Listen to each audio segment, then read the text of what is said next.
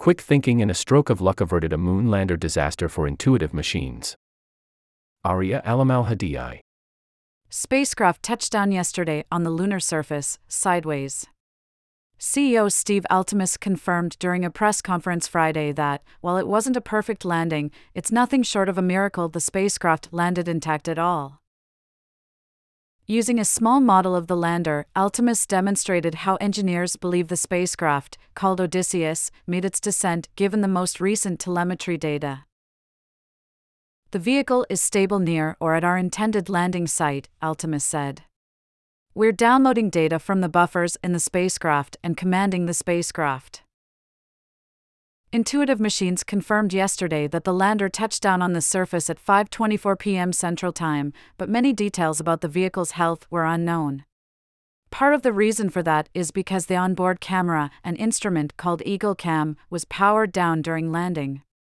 Without images, engineers had to rely on other data to determine the lander's orientation after it landed. Even now, the company is continuing to reconstruct the series of events that led up to the historic landing. The company originally thought Odysseus, but Altemus said that was based on stale telemetry data. Currently available information is indicating that the spacecraft was indeed vertical at touchdown, but because it was also moving horizontally and a little too quickly, it's likely that one of its legs caught on something or broke, causing it to tilt over.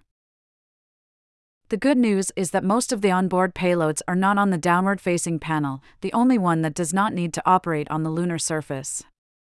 The company was able to confirm that many of the major subsystems, including the solar arrays providing power to the spacecraft and the onboard payloads, are performing well.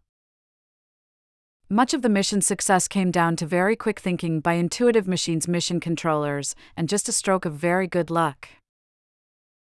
Intuitive Machines CEO Steve Altemus during a press conference after the IM 1 landing. NASA. The navigational issues started after Odysseus conducted a planned maneuver called lunar orbital insertion on Wednesday night, which put it in an elliptical orbit around the moon.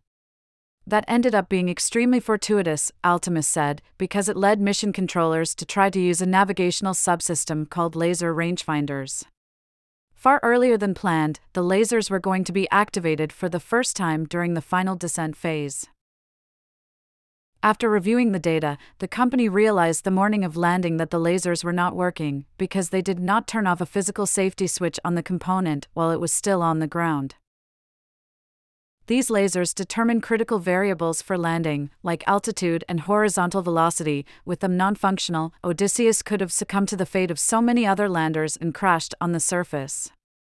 The company considered a handful of options, but ultimately they decided to use a NASA Doppler LiDAR payload that was meant as a technology demonstration they directed Odysseus to orbit the moon for an additional two hour period to give them more time to load software patches and reset the lander's guidance, navigation, and control system. It was a remarkable last minute save.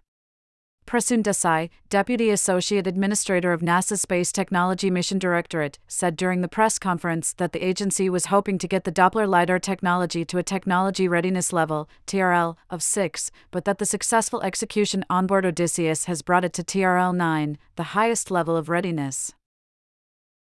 All that hard work came to bear yesterday when there was a technical issue and the teams decided that hey, it was best to try to do the switch and rely on this tech demonstration, he said. Everything we understand from the telemetry received, which is limited to this point until we get all the data back, is that the technology performed flawlessly.